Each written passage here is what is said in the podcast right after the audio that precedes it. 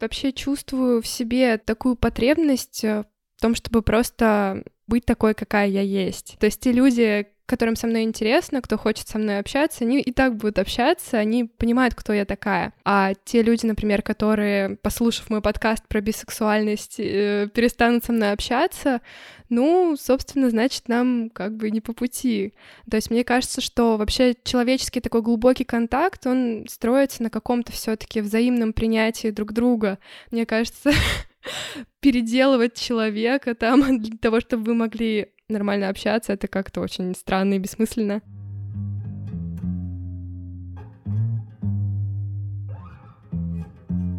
Привет! Я Катя Золотых, писатель, журналист и старший ребенок в многодетной семье. А я Кетван Джапаридзе, дипломированный психолог, человек, который каждый день помогает другим узнать себя лучше. Вместе мы создали подкаст «Мама не любила», для тех и про тех, у кого было непростое детство. В нем мы разбираем реальные истории людей, помогаем им отпустить прошлое, полюбить себя и понять. Мама, она любила. Просто по-своему, как умела.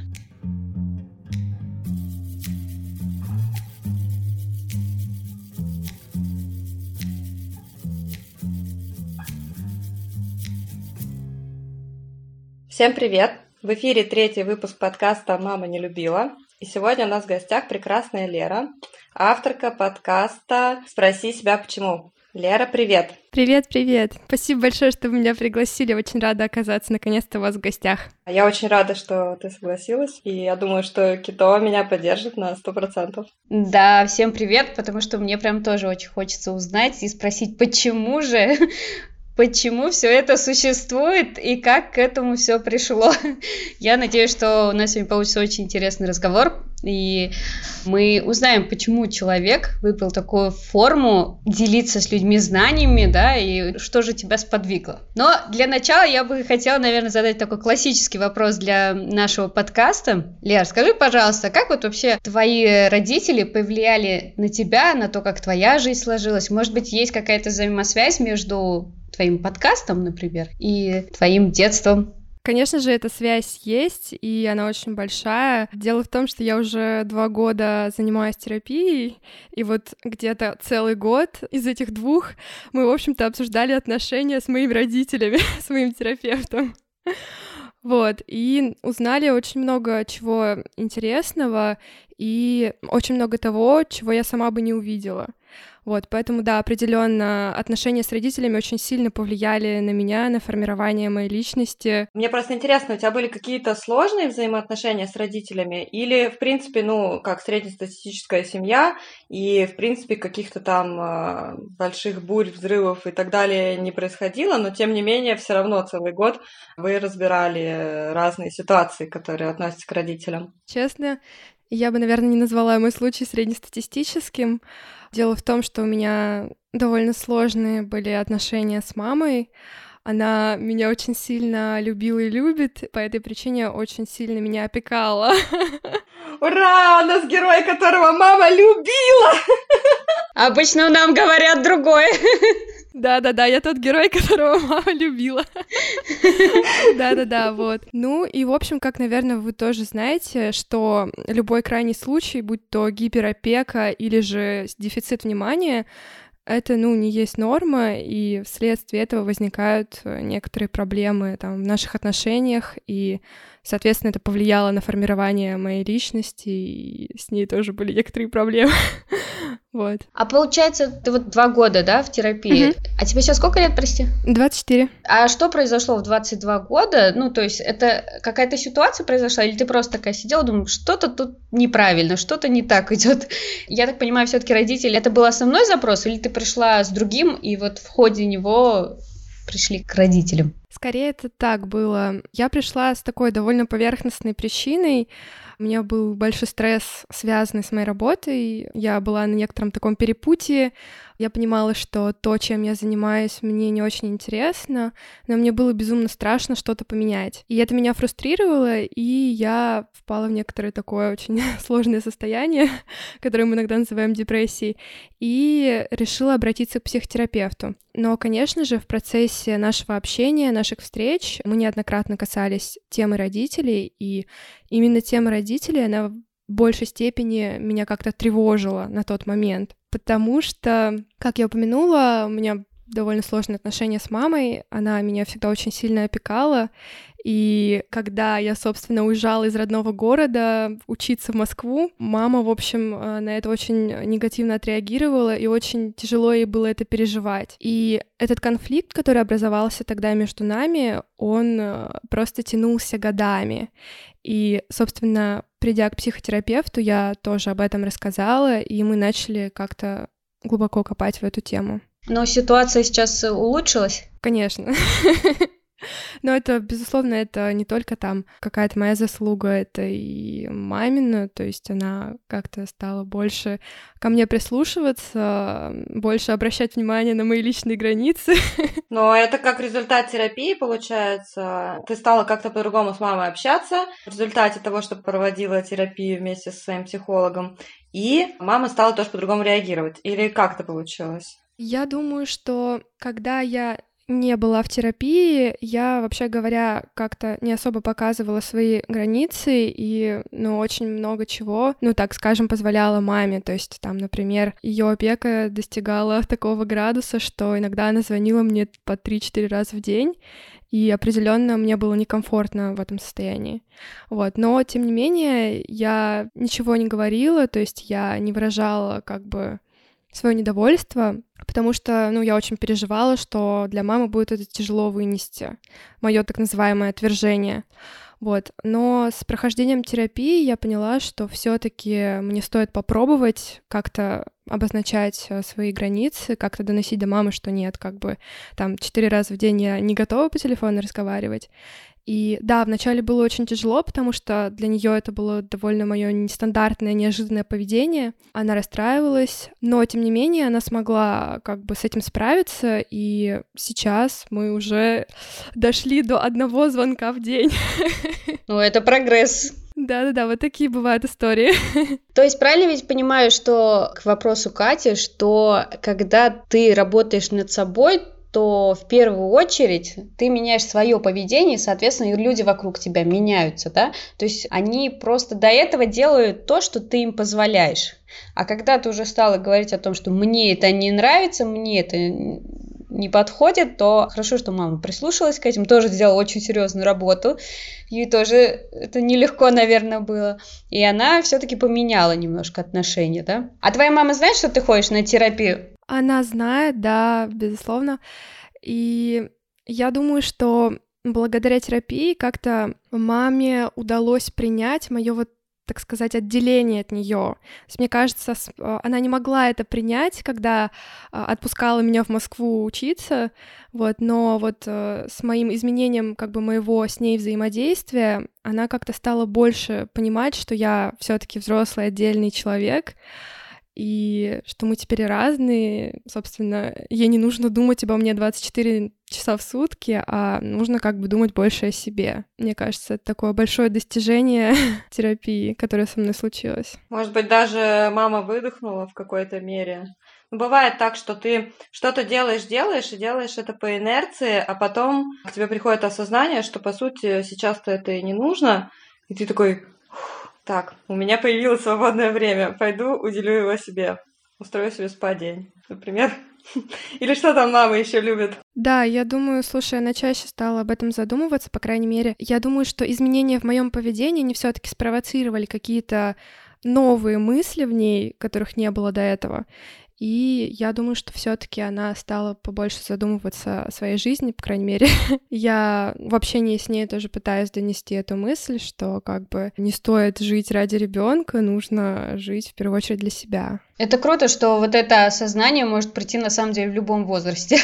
ну, то есть э, даже благодаря помощи, да, ну вот э, благодаря хорошим взаимоотношениям со своим ребенком, да, и как бы объясняя и понимая, ты сейчас понимаешь, что мама так делала потому-то, да, и то, что она, вот это у нее гиперлюбовь, но именно объясняя, что с тобой происходит, и помогая ей, что, ну, на мне весь мир не закончился, да, я всегда буду твоей дочкой, ты всегда будешь моей мамой, но при этом у тебя есть еще своя жизнь, и это круто, что человек по-другому пытается на это посмотреть, а не то, что иногда, ой, все, ладно. Но взрослые в основном, да, они закостеневшие в своем мнении, большинство. Это классно, когда гибкость мышления присутствует даже в взрослом, в старшем возрасте. Это прям супер. Ну, это, знаете, не произошло в один момент, это все было очень методично и долго, поэтому не сказать, что все было супер гибко, но тем не менее это принесло какие-то плоды. Ну, изменение в себе это такой процесс длительный. К одному звонку в день скоро дойдете к трем звонкам в неделю.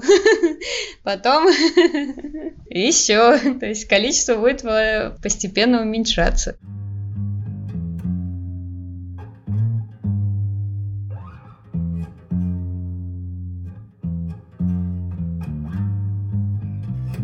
Лера, а ты в своем подкасте очень много рефлексируешь. Скажи, пожалуйста, навык саморефлексии у тебя изначально был или ты целенаправленно его развивала? Кажется, специально я его не развивала. Просто я в какой-то момент поймала себя на мысли, что я очень много вообще задумываюсь о том, что происходит в этом мире, что происходит со мной, что я чувствую. И там через несколько лет я узнала термин, как правильно это назвать. Оказывается, это рефлексия. Вот. Это всегда мне доставляло определенное удовольствие, это мой безумный интерес как в изучении себя так в изучении окружающих меня людей, их э, психологии, их поведения. Мне это все очень-очень интересно. Получается, что идея подкаста «Спроси себя почему» она родилась во время терапии уже, да? Да, да, как раз. То есть угу, я стала больше изучать как-то себя, разбираться. Мне стали попадаться какие-то очень интересные моменты вообще в моей психике, и мне стало интересно с этим разбираться. Потихонечку я начала читать разные книги, именно такие уже, так сказать, для психотерапевтов, ну, профессиональные. Даже стала читать научные статьи, потому что некоторые темы, например, они не освещены в, там, в русской литературе и иногда даже в англоязычной. И, собственно, это все вызывало у меня огромный интерес. И в какой-то момент я поняла, что мне хочется как-то себя еще дополнительно мотивировать, потому что, ну, я думаю, что мы все понимаем, что когда там есть основная работа, то не всегда получается выделить время там на то, чтобы там часик или пару часов почитать книжку, которая интересна. Вот, я, собственно, решила придумать для себя мотивацию, и я решила сделать подкаст, потому что у подкаста есть слушатели, перед слушателями есть ответственность, нужно регулярно выпускать какой-то интересный контент, и, соответственно, я вот решила сделать подкаст, и мне вот это помогло в моей цели читать больше книг, больше статей, слушать интересных подкастов по психотерапии. Вот, в общем, как-то так. Это супер, это супер. Это мне, знаешь, что напоминает? Я, короче говоря, перед тем, как переехать в Калининград, я же решила это за несколько месяцев, и это было такое стихийное, можно сказать, решение по большей части. И я, зная, что я хочу это сделать, тоже подкрепила это ответственностью перед другими людьми. Я сказала в своем большом рекламном агентстве, где я тогда работала, что я ухожу, чтобы мне дали стажера, которого я буду готовить на свое место. И это, знаешь, как такие подпорки. Типа, что если у меня запал пропадет, но я уже ответственна, да. Я договорилась здесь, в Калининграде, что я буду работать с одним брендинговым агентством, и они меня ждали уже с какими-то проектами, да. То есть у меня была тоже некая ответственность перед людьми, и, соответственно, в итоге так получилось, что у меня не пропало желание переезжать, но, тем не менее, это было типа, знаешь, как машину, когда под уклоном ставят, кроме ручника, еще кирпичи под колеса подкладывают. Примерно такая аналогия, чтобы она, если что, если вдруг ручник не удержит, кирпичи будут э, ее страховать. Да, чтобы она не откатилась назад. Вот я хотела, знаешь, спросить, помимо того, что ты новую информацию находишь, да, то есть, ну, понятно, развиваешься, да, подкаст вот вот именно подготовка к нему, она помогает тебе разобраться в себе? Я думаю, что безусловно, потому что я в первую очередь каждый выпуск я пропускаю через себя. То есть э, тема каждого выпуска — это какая-то моя просто боль выстраданная. И, соответственно, мне всегда интересно разобраться, а вообще откуда эта боль взялась, как с ней вообще иметь дело. И, соответственно, я пытаюсь найти литературу, разные статьи конкретно для того, чтобы понять вообще, как это все устроено, как это работает у меня и вообще как люди с этим живут. Вот, соответственно, да, каждый выпуск, он помогает мне как-то глубже узнать себя, глубже вообще погрузиться в тему психотерапии, которая мне интересна. Вот, поэтому да. Ну и получается и опыт э, других людей тоже помогает. Да, да, я приглашаю в подкаст э, гостей. Это бывают мои друзья или знакомые, это бывают э, просто люди, с которыми мы случайно где-то встретились. Вот, например, э, с Катей мы познакомились на курсе по подкастингу Кристины Вазовски. Познакомились там и решили вот сделать такой прекрасный симбиоз. Поэтому, да, истории чужих людей мне тоже интересно послушать, интересно понять. Свои какие-то боли я знаю, но мне интересно понять, какие боли у других людей. И вообще, может быть, они у нас совпадают, а может быть, они у нас разные. И это все мне очень ну, интересно в этом разбираться. А у тебя не возникло желания самой стать вот э, психотерапевтом, психологом? Да, это очень провокационный вопрос. Конечно же, я думала об этом. У меня действительно нет никакого там психологического или психотерапевтического образования. Я вообще по образованию физик. Неожиданно. Но пока что я чувствую, что я, наверное, к этому не готова. Мне кажется, это, во-первых, нужно, мне кажется, проработать какие-то все свои внутренние проблемы, какие-то свои больные истории, чтобы, например, можно было нормально работать там с клиентом, чтобы какие-то паттерны поведения, которые есть у тебя, они были замечены в тебе, и ты их смог заметить в своем клиенте. Вот. Во-вторых, мне кажется, это довольно сложная профессия, и пока что я не чувствую в себе достаточно внутреннего ресурса, чтобы отдавать его другому человеку. я пока что только-только нахожу контакт с собой, но я не исключаю в будущем, что может такое случиться. Мне это очень интересно. Просто вот пока что я к этому еще не готова. Ну, на самом деле, ты делишься ресурсом и делишься знаниями подкасте и проделаешь довольно большую работу для того, чтобы, ну, понятное дело, в первую очередь помочь себе, но и во вторую очередь ты, я уверена, что многие люди получили пользу от того, что послушали подкаст. Во-первых, у тебя очень приятный голос. Спасибо Он сразу так располагает, и ну, это, это хороший плюс для терапевта. И такой момент, и физика, и психология на самом деле очень взаимосвязаны, потому что есть очень многие законы, которые просто через физику объясняются в психологии. Поэтому, мне кажется, для тебя именно строение мира, событий, которые происходят, эти дополнительные знания тебе вот э, будут таким бонусом классным к твоей психологии.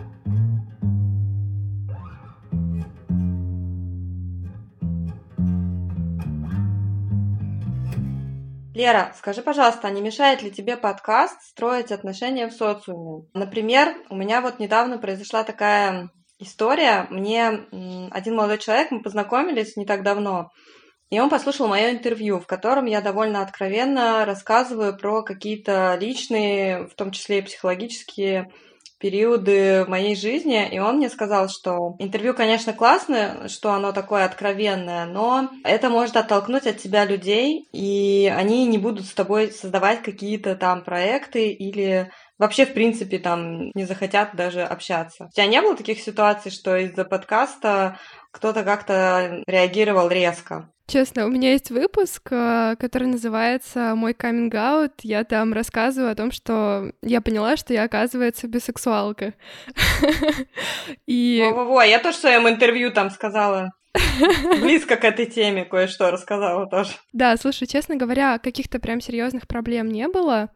Я не буду лукавить, скажу, что, конечно, я стесняюсь того, что там какие-нибудь мои коллеги будут слушать мой подкаст и как-то там что-то анализировать. Потом на кухне обсуждать тебя. Да, на кухне обсуждать, да, мою бисексуальность. На самом деле таких ситуаций пока что не было, но я думаю, что вполне могут случиться в будущем. Вот, но тем не менее, я вообще чувствую в себе такую потребность э, в том, чтобы просто ну, быть такой, какая я есть. Не знаю, ну, то есть те люди, которым со мной интересно, кто хочет со мной общаться, они и так будут общаться, они, ну, понимают, кто я такая. А те люди, например, которые, послушав мой подкаст про бисексуальность, э, перестанут со мной общаться, ну, собственно, значит, нам как бы не по пути. То есть мне кажется, что вообще человеческий такой глубокий контакт, он строится на каком-то все таки взаимном принятии друг друга. То есть, э, мне кажется, переделывать человека там для того, чтобы вы могли нормально общаться, это как-то очень странно и бессмысленно. Вот, поэтому, ну, вот я такая, какая я есть, и я, конечно, смущаюсь э, разбирать некоторые свои какие-то интимные темы, но я просто чувствую, что я хочу быть собой, и если это есть в моей жизни, то я об этом говорю. А можно вот я сейчас задам один вопрос, который я очень часто слышу по поводу там наших подкастов или ну, других каких-то историй, когда люди говорят о том, что они ходят к психологу или еще что-то. Например, по поводу подкаста, да, мне пишут, Какие молодцы, я бы, наверное, не решилась, так сказать, обо всем этом. Да, я бы не решилась там заявить о том, что у меня там проблемы с кем-то. Но и другой момент, да, вот э, сейчас, например, кто-то тебя слушает, и он думает, который человек чуть-чуть закрытый, он, например, думает, ну вот это твоя ориентация, твой выбор, живи с этим как хочешь, да, как бы, почему у тебя есть нужда и потребность, например, делиться с этим, вот ты говоришь, я хочу быть собой, это, ну, классно, но почему у людей, я понимаю, просто это я вопрос, как людям задаю, да, почему у людей вот возникает потребность сказать об этом, почему люди, когда начинают работать над собой, они чаще становятся именно очень открытыми. Они открыто заявляют о, о своих, э, не только ориентации, да, о своих проблемах, о том, что насилие какое-то было к ним применено, где-то они что-то не справляются, какое-то качество их негативное или еще что-нибудь. То есть люди начинают об этом информировать. И часто общество на это реагирует так, типа, ну и что? Ну как бы, ну это бывает еще. Зачем ты об этом говоришь?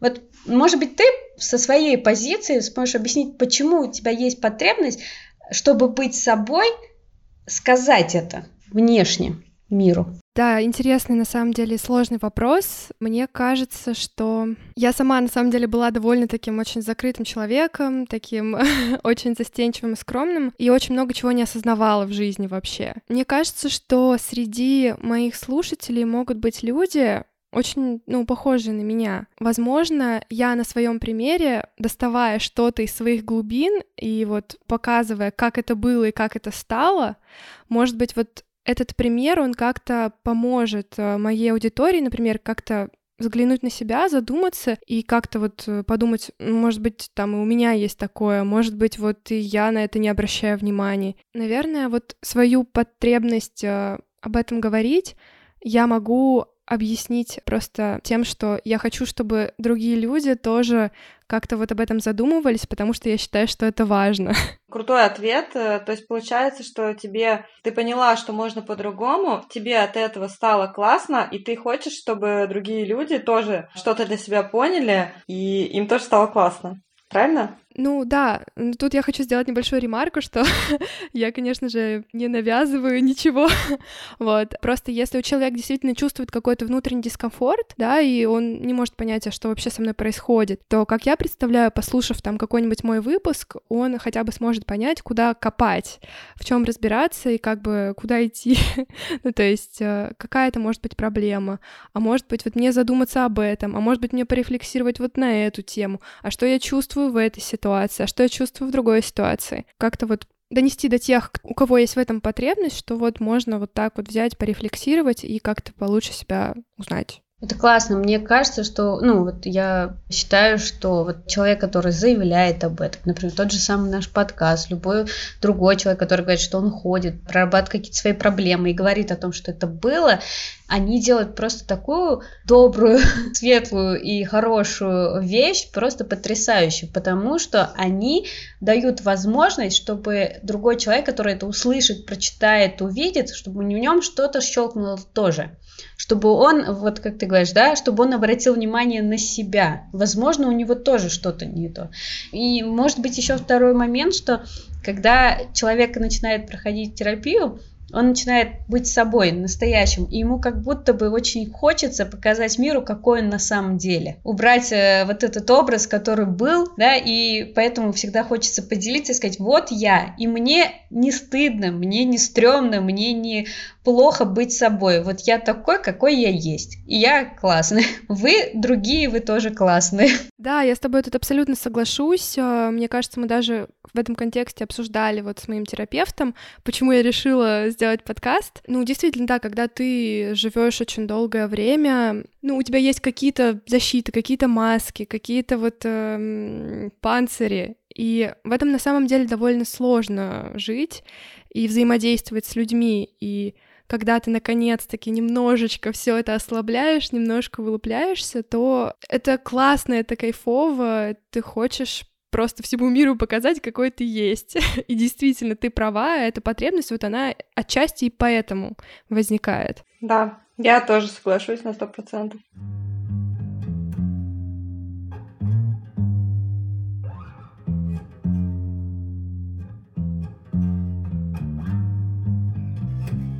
Лер, а скажи, пожалуйста, у тебя были такие выпуски подкастов, когда ты выбирала не ту тему, которая актуальна сейчас тебе, в которой хочется разобраться, а по запросу, например. Кто-то из друзей говорит, М, у меня вот такая вот сложность. И ты такая, М, сделаю-ка я на эту тему выпуск подкаста, запишу-ка я. Или в мире что-то произошло, и это такая интересная реакция. Изначально Первые выпуски я делала, наверное, исключительно по темам, которые прям, ну, очень сильно меня волновали. Но это были исключительно там те темы, которые вот э, я подобрала. Дальше, когда вокруг подкаста стало собираться небольшое сообщество, из моих друзей, конечно, преимущественно, но были люди и те, с кем я не знакома. И я, собственно, выбирала несколько тем, которые мне самой интересны, и предлагала моим слушателям в социальных сетях проголосовать, какая тема им самим наиболее интересно.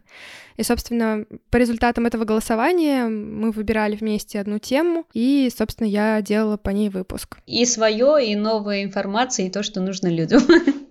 Три в одном. Знаешь, есть еще такая очень острая тема. Ну, мы с вами подкастеры, мы понимаем, что есть какие-то темы, которые, например, в тренде, там, э, актуальны, там, на сегодняшний день, да, например, тот же коронавирус, как он влияет вообще на психологию человека и так далее. И я скажу, что у меня, конечно, были соблазны, например, сделать э, выпуск на какую-то тему, которая просто в тренде. Но дальше я задумывалась, ну окей, допустим, как я вообще буду готовить выпуск? Мне же нужно перечитать несколько книжек, почитать статьи, там, ну, перелопатить кучу материала, написать сценарий. Я просто поняла, что если тема меня как-то не сильно цепляет, если я ее не пережила, не выстрадала, то я просто не заставлю себя это сделать. Поэтому, как бы, к сожалению или к счастью, вот у меня нет выпусков, которые были бы прям на какие-то супер трендовые темы. Просто потому что я не заставлю себя все это сделать ради этого. Мне в какой-то момент кажется, что подкаст это как будто бы как личный дневник Леры. Ну, можно и так сказать. Ну, то есть параллельно с терапией, как этот, э, во время сеанса он такой, так, интересная, интересная тема, запишу себе блокнотик, покопаюсь в ней, ну, да, почитаю, да, да, да. и потом... Можно, наверное, по выпускам отследить ход ее терапии, какие темы когда поднимались. Мне кажется, что это, кстати, не самый простой формат для подкаста, потому что у тебя нет прямого диалога, да, с героем, получается. И тебе приходится реально очень много информации узнавать, проживать, обрабатывать, не знаю, еще какие синонимы есть. Да-да-да, мне очень часто спрашивают, почему я не делаю подкаст-диалог, а делаю именно нарративный подкаст. Я как раз-таки тоже, да, хотела спросить, почему я поняла уже, что ты хотела именно развития в плане того, что ты будешь читать книги, но это только вот единственная причина, или все же а, может быть, у тебя нет какой-то уверенности, что это будет настолько же классно и информативно, как э, тот подкаст, который основывается на данных из книг. Я скажу так, он может быть в целом информативен, конечно, но у меня есть э, очень большой страх относительно того, что я начну терапировать гостей, которые будут ко мне приходить. А так как, э, ну, у меня нет образования, я просто, ну, не хочу этого делать. Я понимаю, что те темы, которые мне было бы интересно обсудить, они на самом-то деле про что-то такое очень личное, очень глубокое. И, во-первых, там не все готовы об этом разговаривать, во-вторых, это на самом деле может походить на что-то вроде терапии. Поэтому меня пока что такой формат немного пугает, но в целом, конечно, мне интересно было бы попробовать и его тоже. Ну, например, как подкастер подкастеру могу тебе посоветовать делать спецвыпуски, находить каких-нибудь супер смелых гостей, которые будут готовы поговорить как бы в формате диалога. Если ты сначала предупредишь, что у тебя нет образования. Ты с ними можешь обсудить, сказать, что да, вот, э, ну, у меня там нет соответствующего образования. То есть человек должен просто знать и быть довольно-таки открытым, да, и готовым к такому разговору. Вот и все. Мне кажется, что можно попробовать. Тогда приглашаю тебя. Спасибо. Но а, как ты думаешь, это не будет странно выглядеть? Потому что я уже была у тебя в подкасте. Я шучу, шучу. Просто ты так красиво об этом рассказала, поэтому я подумала, ну просто грех не спросить. Нет, но на самом деле надо... Есть такие люди, мне кажется. Ну, по крайней мере, вот э, к нам приходят же они, и там... К нам, на самом деле, приходят, и уже, хотя у нас там два выпуска, э, уже есть э, большой спрос в том плане, что люди сами пишут. То есть у людей, вот как я уже до этого говорила, что у людей есть потребность в том, чтобы сказать. У людей есть потребность в том, чтобы выговориться и вытащить эту боль. И на самом деле, да, мы тоже там, делаем энную часть терапии, да, но прекрасно все понимают, что за один выпуск всю терапию не пройдешь, да, это слишком глубинно. Но людям становится намного легче даже от того, что они это уже проговорили о том, что они заявили, о том, что они это вытащили. Возможно, э, тебе тоже ситуации, что не обязательно же терапию, а просто эмпатия, да, умение выслушать, и человек просто правильно с тобой диалог построит, и он скажет все, что он хочет, и ему уже это станет легче, и ты тоже там какую-то для себя новую информацию или опыт другого человека примешь.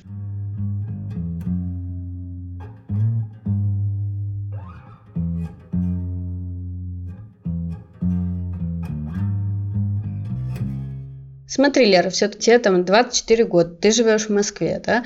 Все-таки относительно юный возраст, прогрессивный город, да, современное мышление. И чаще все-таки не понимают то, что ты занимаешься психотерапией. Знаешь, наверное, мне будет сложно ответить на этот вопрос, потому что в целом я собираю вокруг себя людей, которые более-менее в теме.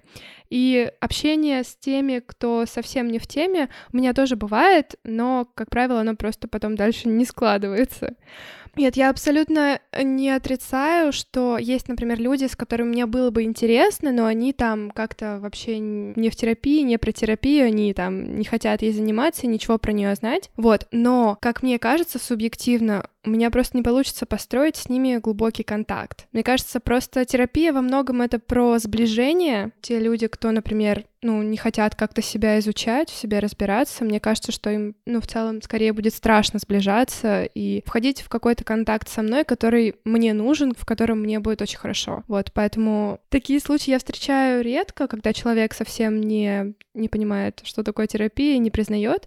И это скорее в основном в таком старшем поколении, так сказать, среди моих ровесников таких людей довольно мало. На самом деле это очень здорово. Я вот э, какой раз уже повторяю, не, не помню, говорила ли я в э, «Мама не любила» об этом, но в шкале Бафорта точно говорила о том, что меня восхищает очень поколение, которое на 10 лет младше, получается, тебе сейчас 24, мне 34, да?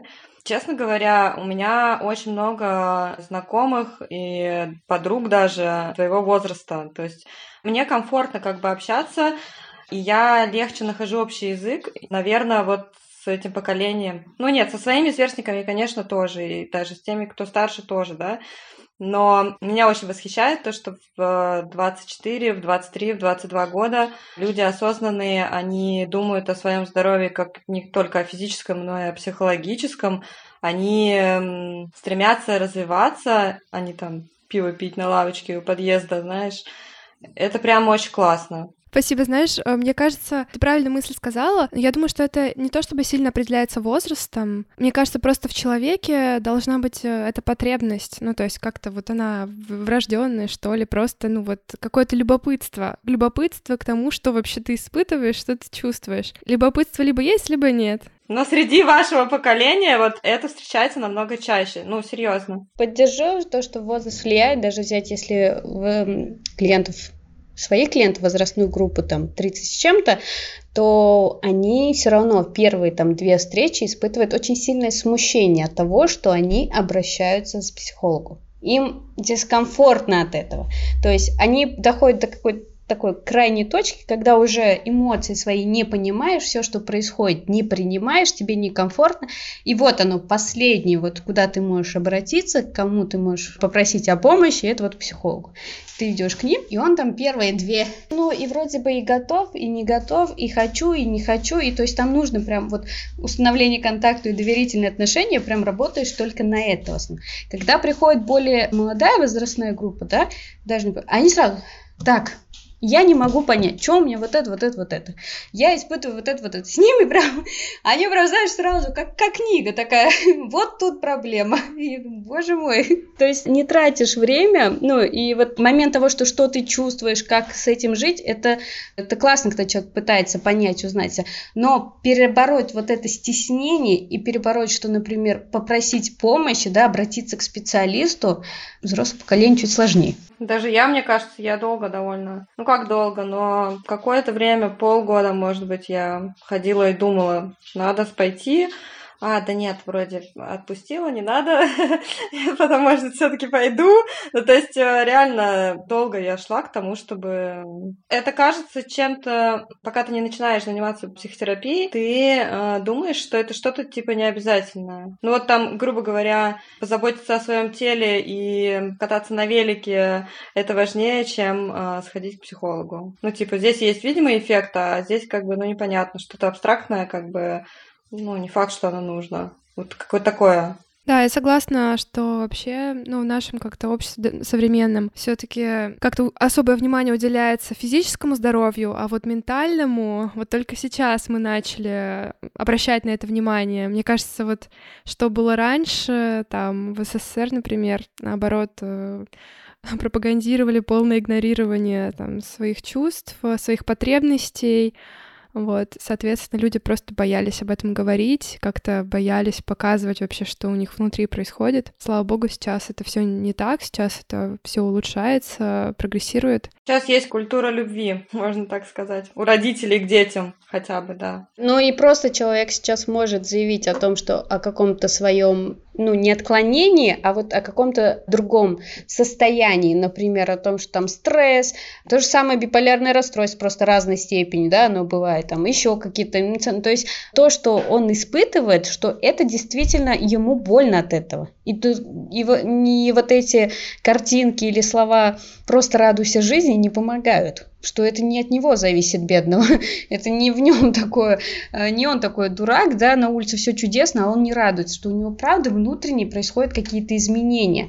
И то есть сейчас люди могут об этом заявить. О том, что, как я тоже там, буквально вчера выложила из серии, как ты можешь грустить, как у тебя может быть депрессия, жизнь настолько прекрасна.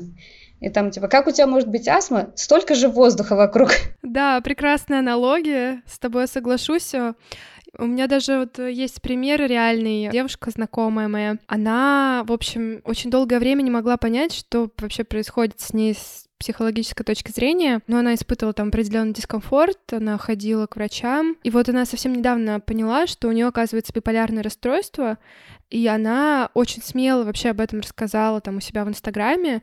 Мне кажется, это очень круто и очень важно вообще показывать ну, современным людям, что как бы мы на самом-то деле не все здоровы, у нас у всех, почти у всех есть ментальные проблемы. В этом ничего такого абсолютно нет. То есть, если у тебя биполярное расстройство, это не значит, что ты сумасшедший, это значит, что ты нормальный человек, просто у тебя там, ну, есть какие-то отклонения, которые лечатся, к тому же есть ведь определенные подходы, поправь меня, если я не права, вот при работе, при общении там с людьми с биполярным расстройством, да. То есть мне кажется, это тоже очень полезно понимать и знать, и тогда просто ваше общение будет гораздо легче строиться и более комфортно для вас. Поэтому я восхищаюсь такими людьми, кто смело может об этом рассказать, и мне кажется, это очень правильно. Да, и я восхищаюсь. И каждым нашим героем еще я восхищаюсь, потому что это тоже очень смело прийти к нам и рассказывать обо всем. Это прям супер. Вы очень к этому располагаете. Спасибо. Видите, мы, как, мы очень добрые. Приходите к нам. Приходите здесь, не кусаются. Кито, а ответишь про общение с людьми, у кого биполярное расстройство? Ну, мне кажется, это момент, который сейчас очень популярен, да, потому что, опять, есть такое немножко шутливое отношение к этому, да, иногда когда люди не понимают на самом деле, как это не от человека зависит, а от внутренних механизмов, да, то, что это не выбор человека. И многие сейчас э, так чуть-чуть с насмешками относятся, ой, что вы там опять нового придумали, э, опять А на самом деле э, в любой ситуации, когда, почему там психологи все время, все, все время работают с нормальными людьми, да, то есть у кого нет никаких именно, а не то, что отклонений, моментов, когда человек может сам себе помочь. То есть когда он знает, что он, там, он расстроен, у него какая-то установка, какая-то травма или еще что-нибудь, но он способен сам себе помочь. Когда же ты не способен сам себе помочь в том плане, что это организм за тебя делает, то есть вот это там расстройство, депрессия или еще что-нибудь, это ввиду того, что у организма произошел сбой. Человек не может, бедный, на это повлиять как бы он ни хотел, да, без дополнительной помощи. И важно в любом случае вот помогать и поддерживать человека в этот момент, потому что он и так где-то подсознательно чувствует себя не таким, как другие. То есть ему и так плохо от того, что его процессы работают иначе. Кому понравится, когда ты отличаешься именно вот в каком-то как это у нас же всегда, когда человек какой-то немножечко э, с какой-то особенностью, да, его как-то все равно сторонятся, да, лишний раз э, или как-то внимательно смотрят, или еще что-нибудь. А тут, представляете, у тебя внутри что-то работает иначе, ты, конечно же, пытаешься это спрят- спрятать, потому что ты боишься того, что тебя не примут, будут насмехаться, или будут говорить, что это фигня какая-то и так далее. Поэтому в любом случае человеку нужна поддержка. Я думаю, что если послушать истории многих э, людей э, с разными такими расстройствами, и чаще всего им помогали именно друзья и близкие, которые вот рядом. Это самое ценное, что может получить человек в тот момент. Просто когда его принимают и любят, вот что ничего страшного, мы тебя и таким любим. Но так получается, что любовь, она, она вообще везде.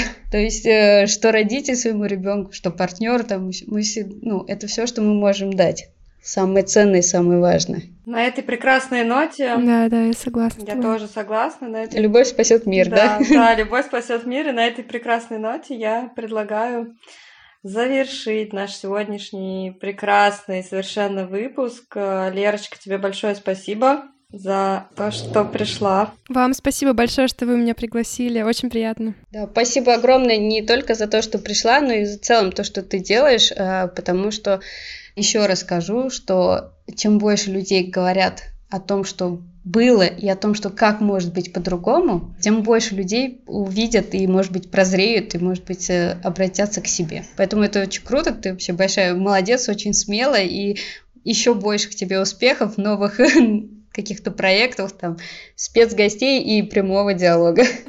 Спасибо вам огромное. А вы молодцы, что вы на самом-то деле разбираете очень важную тему, с которой вообще начинается формирование любого человека. Это отношения с самым близким, с матерью, самым значимым взрослым.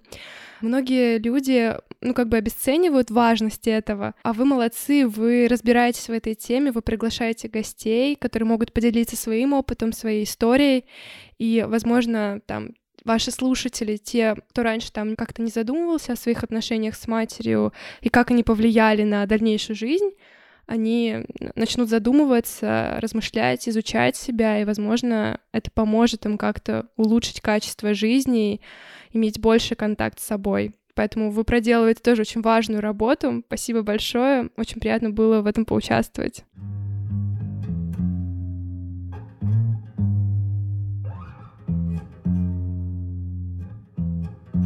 Друзья, ссылочку на подкаст Леры мы оставим в описании нашего подкаста. А нас слушайте на всех доступных подкаст-платформах.